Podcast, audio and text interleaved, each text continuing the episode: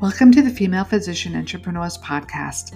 This podcast is actually a spin off of a Facebook group. My name is Sharon McLaughlin. I created that Facebook group for female physicians so that they would have a place to come and learn about business, to network, and to grow. And we've done just that. So if you're interested, take a look at our show notes for our website as well as a direct link to the Facebook group. This podcast is going to be about everything business. So let's listen along as we hear about tips to help grow our business. In this episode, I wanted to tell you my story. I knew that I would become a physician at a very early age. At the age of 13, I was diagnosed with non Hodgkin's lymphoma. I was treated at Sloan Kettering for a couple of years, and that pediatric oncologist became a good friend. I wasn't an A student in high school, and when I got to college, I became an A student by studying all the time. Basically, I was OCD. I was able to get into medical school on my first try. Although my plans were to become a pediatric oncologist, I soon realized that I had better interest in general surgery.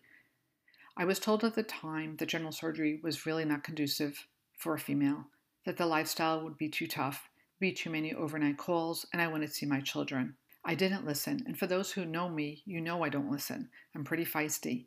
I didn't see myself married, and I certainly didn't see myself with children. That first year out, I worked a ton of hours. In college, I didn't have any school loans. I paid for it myself. I worked the weekends 7 to 3 on Saturday and Sunday, and I was able to get a job as a nurse's aide and a ward clerk. So just by working the weekends was enough to pay for, for college. I went to a state school. I knew medical school would be tough, and I just wanted to concentrate on that and not have to worry about work. My dad was really concerned about me taking out school loans, but I said that I'd be able to pay it off as soon as I finished, and I did just that. I kept to my word. That first year out, I worked like a dog, worked many hours, but I paid off over $100,000 in school loans. I thought most doctors made a decent living and wouldn't have school loans. And it wasn't until I joined a large female physician group that I realized that even some doctors live paycheck to paycheck. See, I was lucky I went to state school, but not everybody's fortunate to do that. They go to private school and they may owe three hundred or four hundred thousand dollars when they get out. Then they buy a, a house, they have children. I was lucky. I was single. I was able to work the hours, and honestly, I have no regrets. I didn't have that hanging over me. I think I was always interested in entrepreneurship. My dad owned his own company. It was a small company, small business, but he did well with it. He was a man of integrity and honesty. He worked very hard, and I learned a lot from him. I think my first jump into entrepreneurship outside of my practice was skincare. I private labeled skincare, and then I eventually ended up manufacturing my own line. From there, I did some scar gels. I did a lingerie line for women who have had cancer, breast cancer reconstruction, and couldn't find lingerie that fit them appropriately. There's an expression that I heard Doc Paula say once you don't know what you don't know, and I believe that full heartedly. I didn't know how to sew, so I took some sewing lessons. I didn't think it would be any big deal just to design, so I started doing it. I took some sewing lessons. I found a small factory in Brooklyn, not far from where I live. I was able to drive back and forth, met with them a few times, and they manufactured the line for me. Recently, we spoke about fear. I had no fear, just something in my head that I knew I was going to do, and I did it. Perhaps fear creeps in when we feel like we have something to lose whether we feel like we're going to fail or we feel like financially it may be too much of a burden, we're going to lose the money, or we're afraid of what people may think. If you have nothing to lose, there shouldn't be any fear. So the plastic surgery practice went along, and it wasn't until about 2009 that I really started to second guess myself. I felt it was extremely competitive. The area that I'm in has a lot of plastic surgeons, and unfortunately, they don't always speak the best about each other. I felt that I was given everything that I possibly could to the practice. I myself felt very burned out. I was still doing a fair amount of plastic surgery call. By this time, I had met my husband and I had a daughter. I felt like I couldn't give everything to my marriage. I couldn't give everything to my daughter, and I certainly couldn't give everything to my practice. There was just not enough time in the day, and I couldn't be split in so many different directions. I was contemplating some changes, and then my father was diagnosed with liver cancer. I knew that he was dying, and I wanted to spend as much time with him as I possibly could. I had people covering for me, but no matter what, I was still getting plenty of phone calls and of a lot of emergencies. For me, I think that was the straw that broke the camel's back, that expression. But I said to myself, and I guess now because it's 2020 and we think, you know, decade by decade, it was 2009. And I said, Do I want to do this for the next 10 years?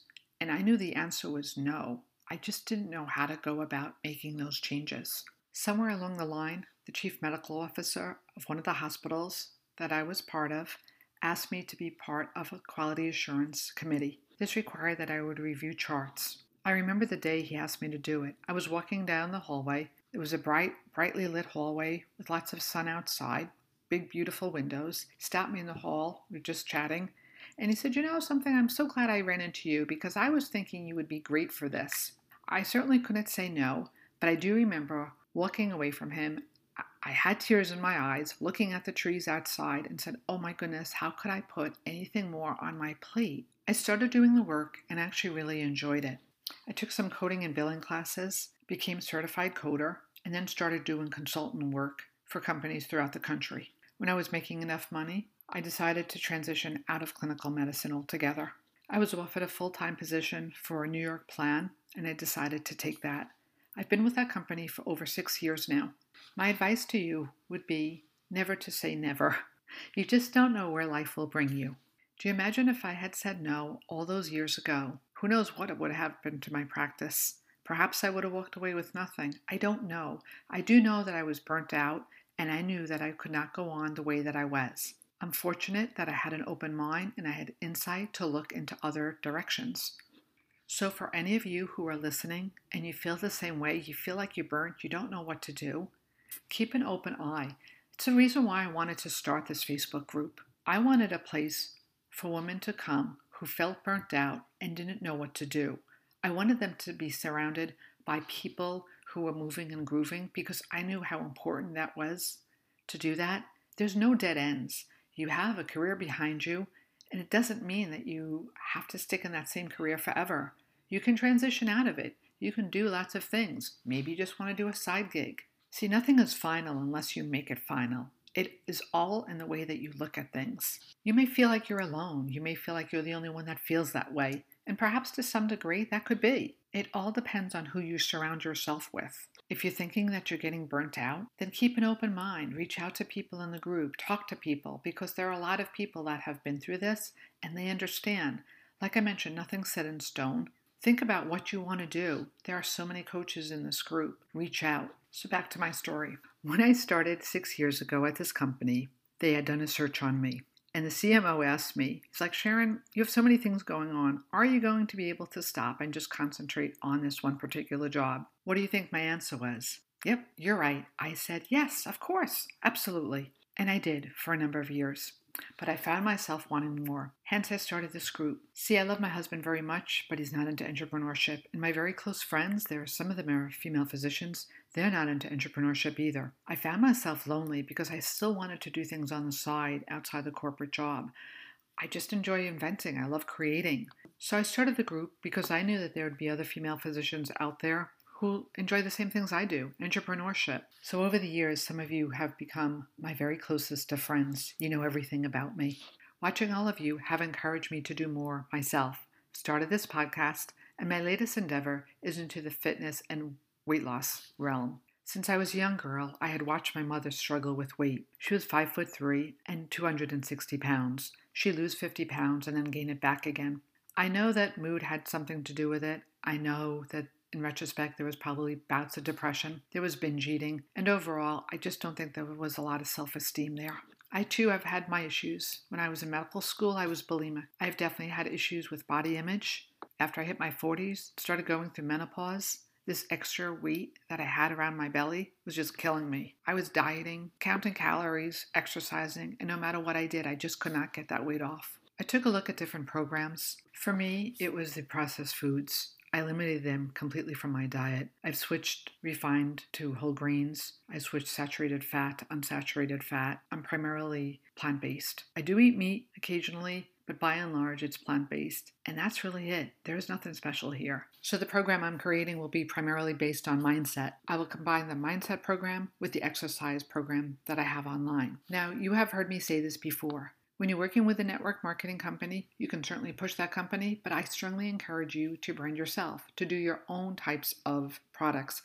It's very easy to do digital products, it's just practice, like I mentioned. So, here are some questions to ask How else could I help somebody? What am I giving them, but what else could I give them? And when you're talking to your customers, you know the answers. You're going to know what their pain points are. You're going to know what they complain about. What do they need help with? And take note of all this because this is how you create your product. So, how do you start? I have so many people reaching out to me to say, How do you start? You need a following. Without a following, it's going to be really difficult. And how do you get that following? Well, you can spend a fair amount of time on social media, like some of us do. You can also start with traffic. It would be paid traffic. If you talk to the marketers, they usually tell you that combining the two is the best. But keep in mind that you have to have an idea of what you're going to create. Once you have an idea, you could target the traffic. I think as physicians, we spend so much time dotting our I's and crossing our T's that we think to ourselves everything has to be perfect. I can tell you, most of the world doesn't function this way. Just put something out there. Read a few articles, put something together, and just start creating. You could do Zoom sessions and do one on one sessions. You could create an ebook. You, you know, just start collecting emails. Just start. That's the bottom line. That truly is my biggest advice I can give you guys is just to start. Don't let fear step in the way. Don't let what other people say step in the way. Just follow your heart and do something. You're in this group for a reason. It's probably because you're searching for something you want something a little bit different, that's absolutely fine. Watch other people, look to see what you may be interested in, follow those people on social media, and just start creating. You can do this. I hope this has encouraged you to take some steps. And thank you for listening to my story. You can always follow me on social media at Sharon Mac MD. And the name of the program that I have is the Mac Method. Thanks to Dr. Lex who helped name that. See, it's all part of being a group and being encouraged and also encouraging others to grow. Thank you for joining us on another episode of Female Physician Entrepreneurs Podcast. If you like us, please give us a nice review and tell your family and friends about us. We'll see you on another episode.